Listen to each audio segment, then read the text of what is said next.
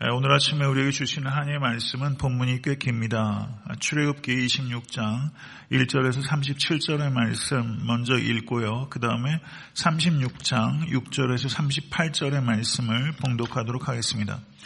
출애굽기 26장 1절에서부터 37절의 말씀입니다. 오늘 말씀은 그 성막 중에서 특별히 성막 자체 텐트를 만드는 것과 연관된 말씀을 봉독하고 그리고 강의하도록 하겠습니다. 26장 1절에서 37절의 말씀 교독하도록 하겠습니다.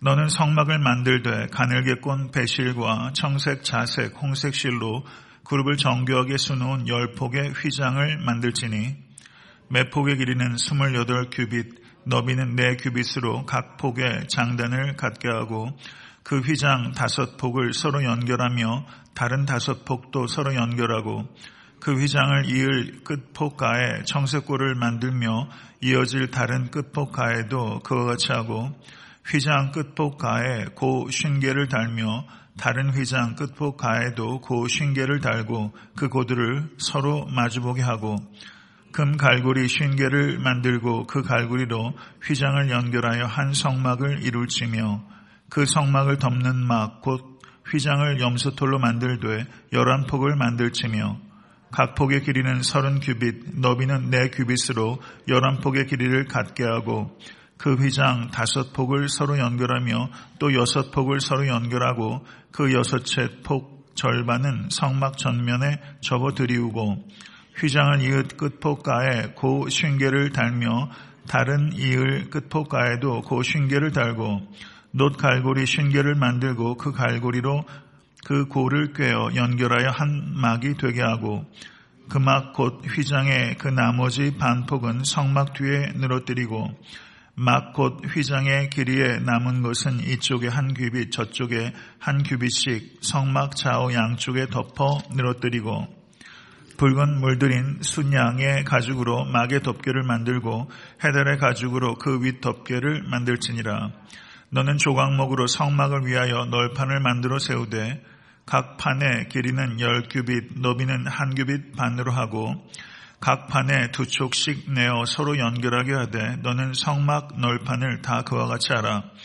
너는 성막을 위하여 널판을 만들되 남쪽을 위하여 널판 스무 개를 만들고 스무 널판 아래 은받침 마흔 개를 만들지니 이쪽 널판 아래에도 그 두 촉을 위하여 두 받침을 만들고 저쪽 널판 아래에도 그 두 촉을 위하여 두 받침을 만들지며 성막 다른 쪽 곧 그 북쪽을 위하여도 널판 스무 개로 하고 은받침 마흔 개를 이쪽 널판 아래에도 두 받침 저쪽 널판 아래에도 두 받침으로 하며 성막 뒤 곧 그 서쪽을 위하여는 널판 여섯 개를 만들고 성막 뒤 그 두 모퉁이 쪽을 위하여는 널판 두 개를 만들되 아래에서부터 위까지 각기 두 겹 두께로 하여 윗 고리에 이르게 하고 두 모퉁이 쪽을 다 그리하며 그 여덟 널판에는 은받침이 열여섯이니 이쪽 판 아래에도 두 받침이요 저쪽 판 아래에도 두 받침이니라.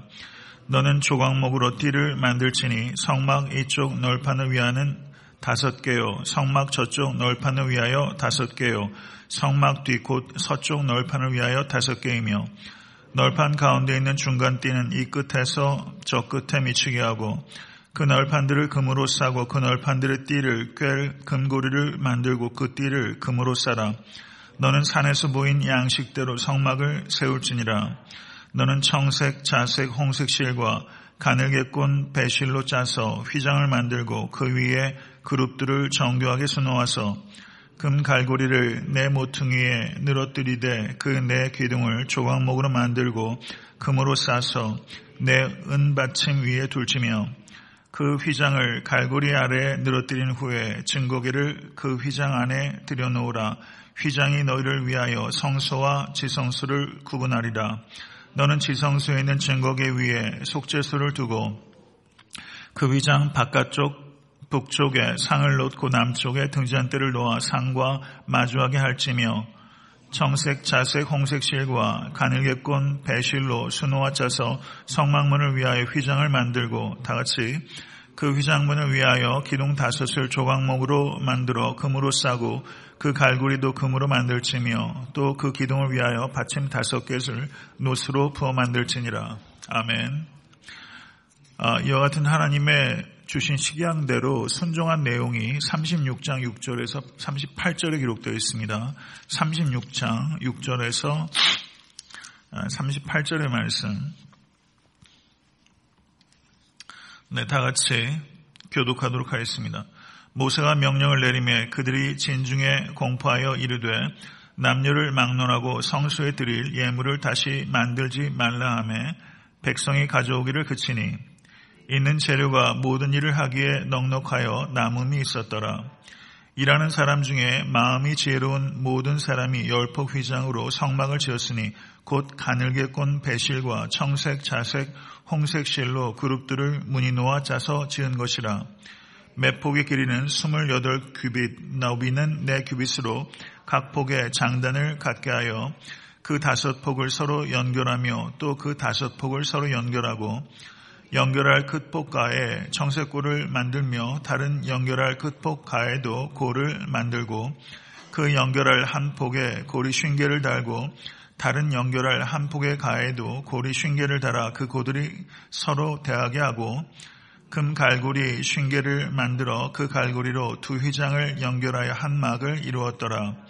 그 성막을 덮는 막 곧 휘장을 염소털로 만들되 열한 폭을 만들었으니 각 폭의 길이는 서른 규빗, 너비는 네 규빗으로 열한 폭의 장단을 갖게 하여 그 휘장 다섯 폭을 서로 연결하며 또 여섯 폭을 서로 연결하고 휘장을 연결할 끝폭가에 고리 쉰개를 달며 다른 연결할 끝폭가에도 고리 쉰개를 달고 놋 갈고리 쉰개를 만들어 그 휘장을 연결하며 한 막이 되게 하고 붉은 물들인 순양의 가죽으로 막의 덮개를 만들고 해달의 가죽으로 그 윗 덮개를 만들었더라.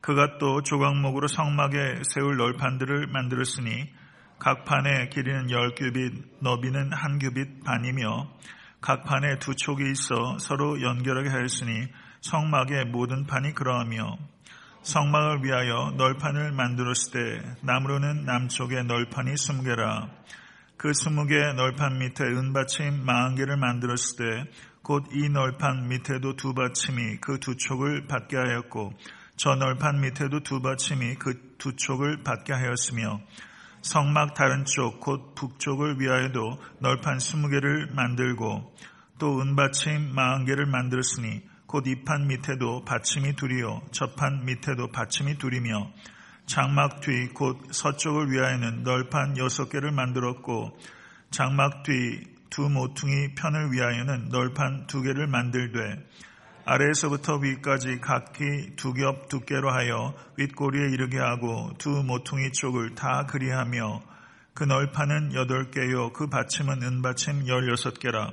각 널판 밑에 두 개씩이었더라 그가 또 조각목으로 띠를 만들었으니 곧 성막 이쪽 널판을 위하여 다섯 개요.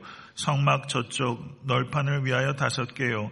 성막 뒤 곧 서쪽 널판을 위하여 다섯 개며 그 중간 띠를 만들되 널판 중간 이 끝에서 저 끝에 미치게 하였으며 그 널판들을 금으로 싸고 그 널판에 띠를 꿰 금고리를 만들고 그 띠도 금으로 쌌더라. 그가 또 청색, 자색, 홍색 실과 가늘게 꼰 배실로 휘장을 짜고 그 위에 그룹들을 정교하게 수놓고 조각목으로 내 기둥을 만들어 금으로 쌌으며 그 갈고리는 금으로 내 기둥의 내 받침은 은으로 부어 만들었으며 청색, 자색, 홍색 실과 가늘게 꼰 배실로 수놓아 장막문을 위하여 휘장을 만들고 다 같이 휘장문에 기둥 다섯과 그 갈고리를 만들고 기둥 머리와 그 가름대를 금으로 썼으며 그 다섯 받침은 노시였더라.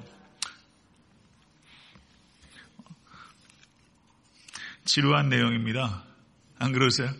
성경을 읽을 때 몇 군데 고비 중에 하나가 이 내용인데 지금 읽으신 것처럼 그 어, 하나님께서 시내산에서 이 성막의 식양에 대해서 아주 상세하게 주셨고 어, 그리고 35장부터 40장까지는 그 식양대로 어, 이스라엘 백성들이 얼마나 순종해서 만들었는지를 기록하고 있어요. 그렇기 때문에 거의 같은 내용이 반복되고 있습니다. 이것은 어, 하나님께서 원하시는 방식대로 예배를 드려야 된다는 것을 강조하고 있는 바입니다. 우리의 예배의 초점은 여호와 하나님을 기쁘시게 하는 것입니다. 모쪼록 하나님을 기쁘시게 하는 예배자가 될 수 있게 될 간절히 축원합니다. 이 내용들을 지금 읽으셨지만 그 내용들이 머리에 좀 이렇게 그려지세요? 예, 읽긴 읽었지만 머릿속에 그 윤곽이 잘 드러나지 않는 것 같습니다. 저도 참고되는 책을 여러 개 보고 그리고 어, 이런 도면과 그림과 이런 것에 대한 여러 가지 좀 전문적인 책들도 보지만 예, 조금 조금씩 그림에 좀 차이가 있어요 보니까. 네, 그래서 몇 번을 읽으면서 정확하게 그 모양을 좀 구현해 보려고 제 나름대로 노력을 했습니다. 예, 저한테는 많이 유익이 있었던 것 같습니다. 모쪼록 오늘 설교 말씀을 제가 하지만 어, 대략적인 이 성막의 구조나 모양에 대해서 어느 정도 윤곽이 있으시겠지만 댁에 가셔서 가지고 계신 참고 문헌들을 보셔서 그림으로 좀 도면도 좀 확인하시고 그것을 충분치 못하면 인터넷을 좀 설치하셔서 성막의 이 모양에 대해서 좀 어느 정도 그림을 가지시면 좋겠습니다. 제가 전체적으로 설교를 한 다음에 마지막 시간에 전체적으로 요약을 좀 해서 어, 좀큰 어, 그림이 그려질 수 있도록 돕도록 하겠습니다.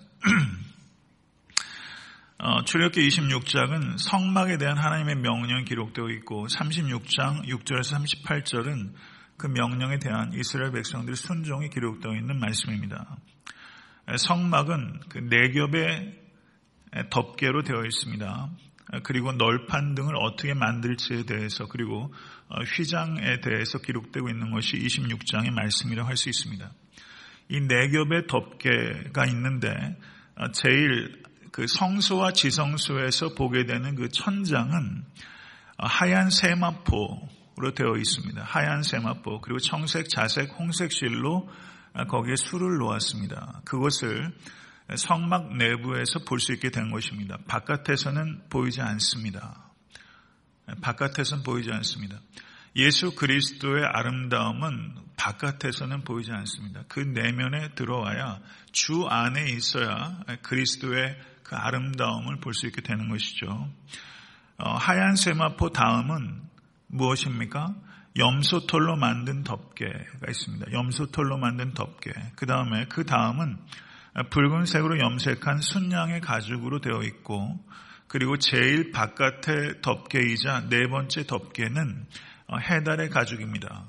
어, 그렇기 때문에 성막 울타리 밖에 있는 사람들이 볼 수 있는 것은 어, 해달의 가죽의 덮개 외에는 전혀 볼 수가 없게끔 되어 있는 것입니다. 1절에서부터 아, 6절은 첫 번째 덮개의 제작 방법을 언급하고 있습니다. 첫 번째 덮개는 가늘게 꼰 하얀 배실의 바탕 위에 청색, 자색, 홍색 실로 수놓아 만든 휘장입니다. 아, 그리고 이 휘장이 열 폭으로 되어 있고 서로 연결되어서 하나의 큰 휘장을 이루도록 어, 하고 있습니다. 그리고 이 휘장 위에는 그룹의 모양이 그룹이란 천사를 의미하는 것입니다. 그룹의 모양이 아름답게 수놓아져서 어, 지성소와 성소를 내려다보도록 하고 있고 그렇기 때문에 제사장 위를 마치 천사들이 날아가는 것 같은 모양을 하고 있는 것이 바로 첫 번째 덮개라고 할 수 있습니다.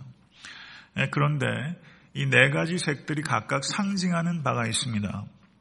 하얀색은 어, 그리스도의 의로움과 완전함을 상징합니다. 청색은 거룩한 하늘나라로부터의 그리스도의 기원을 이야기하는 것입니다. 하늘빛을 이제 하얀 청색으로 표현하신 것이고, 홍색은 그리스도의 희생적인 죽음을 상징하는 것이고, 그리고 자색은, 자주색은 그리스도의 왕권과 보좌를 상징하는 것입니다. 이렇게 네 가지 색깔이 그리스도를 상징하는 각각의 의미를 가지고 있다는 뜻입니다. 그리고 이 휘장에 그룹들이 새겨져 있는데 에스겔서에 의하면 이 그룹들이 네 개의 얼굴을 가지고 있었습니다. 어, 사람의 얼굴, 사자의 얼굴, 황소의 얼굴, 독수리의 얼굴 이렇게 그룹들이 네 개의 얼굴을 가지고 있었는데 이 네 개의 얼굴들 역시 상징하는 바가 있습니다. 어, 사람의 얼굴은 예수 그리스도의 인성을 상징합니다. 그리고 사자의 얼굴은 예수 그리스도의 왕권을 그리고 권능을 상징합니다. 황소의 얼굴은 예수 그리스도의 봉사와 희생을 상징하고 독수리의 얼굴은 예수 그리스도의 전지성을 상징하는 것입니다. 이렇게 그룹의 네 가지 얼굴들이 각각 상징하는 바가 있는 것입니다. 이렇게 첫 번째 덮개가 있고 그 뒤에 염소털로 된 그 휘장이 두 번째 덮개를 이루게 됩니다. 염소털의 제작 방법이 기록되어 있는 것이 7절부터 13절까지 기록되고 있습니다. 첫 번째 휘장의 매폭의 길이가 28 규빗이었습니다. 첫 번째 휘장의 길이가 한쪽에서부터 다른 쪽까지 내려오는 이 길이가 28 규빗인데 두 번째 염소털로 된 이 휘장의 길이는 2규빗이 더 긴 30 규빗입니다. 그러니까 두 번째 덮개가 첫 번째 덮개보다 양쪽으로 각각 1 규빗씩 더 내려와서 길게 늘어뜨리게 된 것입니다. 그리고 너비는 4규빗으로 첫 번째 덮개와 두 번째 덮개가 동일합니다. 그런데 첫 번째 덮개가 10폭이었는데 두 번째 덮개는 11폭입니다. 한 폭이 남는 것입니다. 그래서 4규빗이 더 여유가 생긴 것인데 성막 전면의 두 규빗을 접어서 안쪽으로 들여왔고 그리고 성막 후변에는 두 규빗을 뒤쪽으로 늘어뜨렸습니다. 제 말씀 들으시고도 이 그림이 잘 안 그려지실 거예요 아마. 네. 그럼 굉장히 자연스러운 일입니다. 예, 이렇게 첫 번째는 보다 양쪽으로 1규빗씩 더 내려오고 그리고 그 폭이 하나가 열한 폭이 돼서 한 폭의 여분이 생기는 것을 그 한 폭이 네 규빗이기 때문에 두 규빗을 접어 올리고 두 규빗을 뒤쪽으로 내리는 방식으로 어, 첫 번째 덮개를 보다 이렇게 더 크게 염소털로 만들었다는 것을 알 수 있습니다. 아, 그러면 이 염소털이 무엇을 상징하는가 하는 것입니다. 어, 이스라엘 백성들이 대속제일의 마지막 예식으로 제사장이 두 마리의 흠없고 깨끗한 염소를 준비해서 제비를 뽑아서 한 마리는 하나님을 위해서 속죄제로 드리고 한 마리는 아세셀, 아사셀 염소라 들어보셨습니까? 아사셀을 위하여 광야로 이 염소를 내보내게 됩니다. 이것이 레위기 16장 6절에 16장 7절에서 10절에 기록되어 있습니다. 하나님께 속죄제로 드려진 염소는 십자가에서 보혈을 흘리사 하나님의 진노를 잠재우실 예수 그리스도를 상징하는 것입니다. 그리고 아세세를 위해서 구별되어서 광야에서 굶거나 찢겨 죽는 염소는 십자가 위에서 찢기사 사탄의 참소를 잠재우실 예수 그리스도를 상징하는 것입니다. 그래서 염소털로 된 이 덮개는 우리 죄를 담당하사 하나님의 진노와 사탄의 참소를 잠재우실 우리 주 예수 그리스도를 상징하는 것입니다.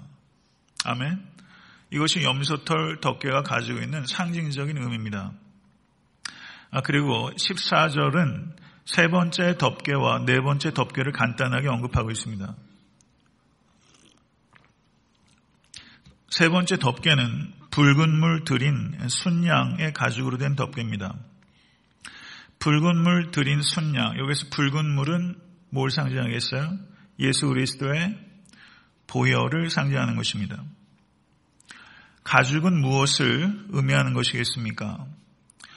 가죽으로 하나님께서 누구에게 옷을 입혀주셨어요? 아담에게 옷을 입혀주셨어요. 그것이 창세기에 기록되어 있습니다. 아담이 범죄했을 때 아담은 무엇으로 옷을 만들었습니까?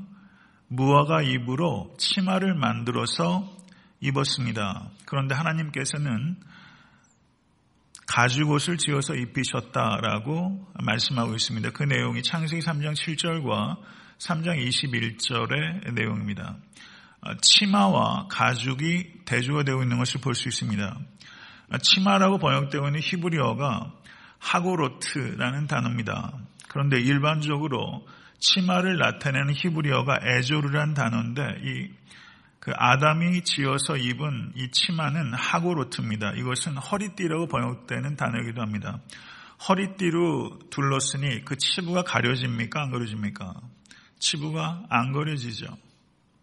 인간이 만든 치마로는 인간의 치부가 가려지지 않습니다. 너무나 얇고 빈약하기 때문입니다. 그러면 아담이 만든 치마는 무엇을 상징하는 것이겠습니까? 인간의 행위로는 인간의 죄가 덮어지지 않습니다. 그것은 너무나 얇고 빈약한 것이기 때문입니다. 아멘.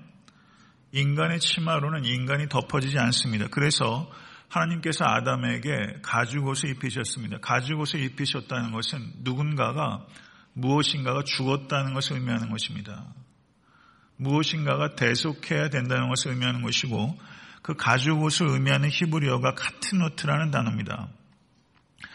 그 아담이 만들어서 입었던 치마는 그 허리띠로도 쓰이는 아주 얇고 보잘것없는 것인데 하나님께서 아담에게 입으신 가죽은 카트노트인데 이것은 무릎이나 발목까지 덮어주는 긴 옷을 의미하는 것입니다. 인간이 만든 것은 허리띠와 같은 것이고 하나님께서는 무릎이나 발목까지 덮는 긴 옷을 입혀주는 것입니다. 이것은 무엇을 상징하는 것입니까? 로마서 13장 14절을 보시면 오직 주 예수 그리스도로 옷 입고 정력을 위하여 육신의 일을 도모하지 말라라고 말씀하는 것입니다. 우리가 입어야 되는 것은 우리 주 예수 그리스도의 옷입니다. 우리 주 예수 그리스도의 의로 우리가 입어야만 되는 것입니다. 그 옷을 입어야 되는 것입니다. 인간의 의는 더러운 옷과 같은 것입니다. 그것은 치마에 불과한 것입니다. 우리의 치부를 가릴 수 없습니다. 가죽 옷은 우리 주 예수 그리스도의 의를 의미하는 것입니다. 그것에 덮어질 때 우리의 죄가 가리워지게 되는 것이고 하나님께서 우리를 의롭다고 하는 것입니다. 이것이 세 번째 덮개가 가지고 있는 의미입니다. 네 번째 덮개는 어, 해달의 가죽입니다.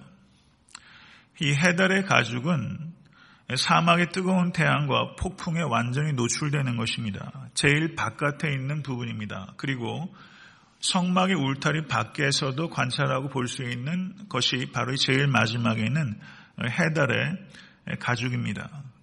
해달의 가죽의 색깔은 아름답지 못합니다. 약간 우중충하고 푸르스름한 회색입니다. 이것이 해달의 가죽입니다. 예수 그리스도께서 성육신 하심으로 종의 형체를 가지고 이 땅에 오셨습니다. 예수님께서 비천한, 비천한 종의 모습을 가지고 이 땅에 오셨고 갈보리 십자가에 달리시기 위해서 모진 고난과 핍박을 당하셨습니다. 세상 사람들이 바라보는 예수 그리스도께서는 마치 해달의 가죽과 같이 볼품없는 것이라는 것을 의미하는 것입니다. 인성을 입으신 예수는 세상 사람들에게 그렇게 매력적이지 않다는 것입니다. 이사야서 53장 2절을 보시면 그는 주 앞에서 자라나기를 연한 순 같고 마른 땅에서 나온 뿌리 같아서 고운 모양도 없고 풍채도 없은즉 우리가 보기에 흠모할 만한 아름다운 것이 없도다. 바로 이 말씀이 해달의 가죽을 통해서 예시적으로 나타나고 있는 것입니다. 예수 그리스도께서 십자가에 달리시기 위해서 침뱉음을 당하시고 뺨을 맞으시고 주먹으로 내려침을 당하시고 가시면류관을 쓰시고 그리고 두 팔과 발에 못에 박히셨습니다. 그리고 창에 의해서 옆구리가 관통 당하셨습니다. 해달의 가죽은 바로 예수 그리스도의 성육신과 그리고 궁극적으로는 십자가에 달리신 예수 그리스도의 인성을 나타내는 것입니다. 이렇게 네 가지 덮개가 각각 상징하는 바가 우리 주 예수 그리스도와 밀접하게 연관되고 있다는 것을 우리는 보게 되는 것입니다. 성막은 구약에 나타나는 여러 가지 모형들 중에 예수 그리스도의 인격과 그리고 신성과 그리스도의 성품과 사역을 가장 분명하게 계시하는 사건입니다. 그리고 성막의 벽은 성막의 벽에 대한 언급이 그 널판에 대한 언급이 15절에서부터 30절에 기록되어 있습니다. 널판은 두 개의 은받침에다가 은받침 두 개에다가 수직으로 널판을 세웠습니다. 이 성막이 이동식이기 때문에 널판과 널판을 못으로 치면 되겠어요? 안 되겠어요? 못으로 치면 안 되죠. 못으로 치지도 않고 악교와 같은 것으로 붙이지도 않습니다. 그래서 이 은으로 된 받침을 만들어서 널판에다가 두 촉을 만들어 가지고 거기다가 끼워 놓고 그리고 이동할 때는 빼는 방식으로 어, 했던 것입니다. 그리고 널판들은 조각목으로 만들었고 그 조각목을 모두 금으로 쌌습니다. 그리고 옆면에는 다섯 개의 띠를 수평으로 둘러서 널판들이 서로 꽉 끼도록 그렇게 만들었습니다. 널판의 길이가 10큐빗입니다. 하나의 널판의 길이가 10큐빗. 그러니까 4.5m입니다. 4.5m. 그리고 너비는 한 큐빗 반입니다. 약 68cm 정도 됩니다. 널판의 기초가 은으로 되어 있다고 말씀드렸습니다. 그러면 이 은은 무엇을 상징합니까? 이 구조물이 완전히 그 밑에 받침이 은으로만 되어 있는 거예요. 이 은은 우리 주 예수 그리스도의 보혈을 상징하는 것입니다. 우리의 구속은 은 위에 세워지는 것입니다. 그리스도의 보혈 위에 우리의 구원의 기초가 있는 것입니다. 다른 기초가 없다는 뜻입니다. 은으로 된 받침 위에 성막이 세워지는 것처럼 우리의 구원은 우리 주 예수 그리스도의 보혈이라는 기초 위에만 세워집니다. 다른 기초가 없습니다. 천하 인간의 구원을 얻을 만한 다른 이름이 없는 것입니다. 은으로 된 기초 위에 이 성막이 세워진 것입니다. 북쪽과 남쪽, 그 긴 쪽입니다. 북쪽과 남쪽에는 각각 20개의 널판이 세워졌습니다. 그리고 서쪽 벽에는 지성소 뒤쪽을 얘기하는 것입니다. 6개의 널판이 세워졌고 그리고 양 모퉁이에 두 겹으로 널판을 세웠습니다. 그러니까 그쪽에 8개의 널판이 있게 되는 것입니다. 그러면 모두 몇 개의 널판입니까? 북쪽에 20개, 남쪽에 20개, 그리고 서쪽에 6개, 양 끝에 2개가 겹쳐서 48개의 널판이 있게 되는 것이고 은받침이 96개입니다. 그런데 은받침 한 해의 무게가 약 50kg이었습니다. 그래서 받침으로 쓰이는 은의 무게만 약 5톤 정도 되는 어마어마한 그 은이 거기에 소유가 되었던 것이죠. 그래서 5톤 되는 은이면 어느 정도의 부피를 갖는 것인지 뭐 저는 어림도 안 됩니다만 대략적으로 그와 같이 구성됐다는 것을 우리가 알 수 있겠습니다. 그리고 어, 성소와 지성소를 구분하는 곳에는 그 성소와 지성소로 구분된 것이 30규빗 그리고 10규빗으로 어, 되어 있습니다. 지성소는 10규빗, 10규빗, 10규빗으로 되어 있는 그 완전히 그 정사각형 모형의 입방형으로 되어 있고요. 성소와 지성소를 구분하는 곳에는 네 개의 기둥을 조각목으로 세워서 거기에 금으로 쌓고 그리고 받침은 은이었습니다. 성소와 지성소를 구분할 때는 기둥이 몇 개라고요? 네 개. 받침이 뭐라고요? 은받침. 그런데 이 성소로 들어오는 문에는 기둥이 다섯 개입니다. 이쪽은 다섯 개고 그 받침은 은받침이 아니라 놋받침이었어요. 성막문은 기둥이 다섯 개, 놋받침. 성소와 지성소를 들어가는 그쪽에는 기둥이 네 개, 그리고 그쪽에는 은받침. 그리고 성막문을 들어올 때도 휘장이 있었고 성소에서 지성소로 들어갈 때도 휘장이 있었습니다. 그런데 성막문으로 들어오는 휘장과 성소와 지성소로 들어가는 휘장의 차이에는 지성소로 들어가는 휘장에만 그룹이 새겨져 있었고 성막문으로 들어오는 휘장문에는 그룹이 새겨져 있지 않았습니다. 이거 이렇게 차이가 있었습니다. 성소와 지성소를 가로막고 있는 휘장은 우리 주 예수 그리스도의 몸을 상징하는 것입니다. 히브리서 10장 20절을 보시면 그 길은 우리를 위하여 휘장 가운데로 열어놓으신 새로운 살 길이요 휘장은 곧 그의 육체니라 라고 말씀합니다. 예수 그리스도께서 십자가에 달리셔서 운명하실 때 어느 휘장이 찔렸습니까? 성소와 지성소를 막고 있었던 그 휘장이 찢겼습니다. 아래에서부터 위로 찢겼습니까? 위에서부터 아래로 찢겼습니까? 위에서 아래로 찢겼습니다. 그 뜻은 하나님이 찢으신 겁니까? 사람이 찢은 겁니까? 하나님께서 찢으신 것을 의미하는 것입니다. 성소와 지성소를 막고 있던 휘장이 밑에서부터 사람의 완력에 의해서 찢긴 것이 아니라 휘장이 이 휘장이 얼마나 질기냐면 황소가 끌어도 찢기지 않을 정도래요. 황소가 끌어도. 그런데 이 휘장이 밑에서 사람이 찢은 것이 아니라 위에서부터 찢은 것입니다. 하나님께서 찢으신 것입니다. 이것은 예수 그리스도의 몸이 찢겨진 것을 의미하는 것이고 그리고 우리가 예수 그리스도를 통하여 거룩하신 지성소 하나님 앞으로 나아갈 수 있겠다는 것을 의미하게 된 것입니다. 새로운 길이 열리게 된 것입니다. 아멘. 믿으십니까? 우리가 담력을 얻어서 하나님의 보좌 앞으로 나아갈 수 있게 된 것입니다. 이것은 전적으로 새로운 시대가 열리게 된 것입니다. 오늘 이와 같이 성막이 어떻게 네 겹의 그 덮개로 만들어지는지, 그리고 양쪽의 널판들이 어떻게 만들어지는지, 그리고 은받침이 무엇을 상징하는 것인지, 그리고 성막으로 들어가는 휘장과 성소와 지성소를 나누는 휘장은 어떤 차이가 있는지 그리고 그 휘장이 찢기는 것이 무엇을 의미하는 것인지에 대해서 간략하게 그러나 요점적으로 제가 말씀을 드렸습니다. 성막을 더욱더 묵상하시며 우리 주 예수 그리스도 안에 완성된 이 성막의 모형을 통해서 우리가 영적인 그 신비와 또 하나님의 가르침을 깊이 깨닫는 여러분과 제가 될 수 있게 되길 간절히 바랍니다. 주님 가르치신 기도로 예배를 마치겠습니다.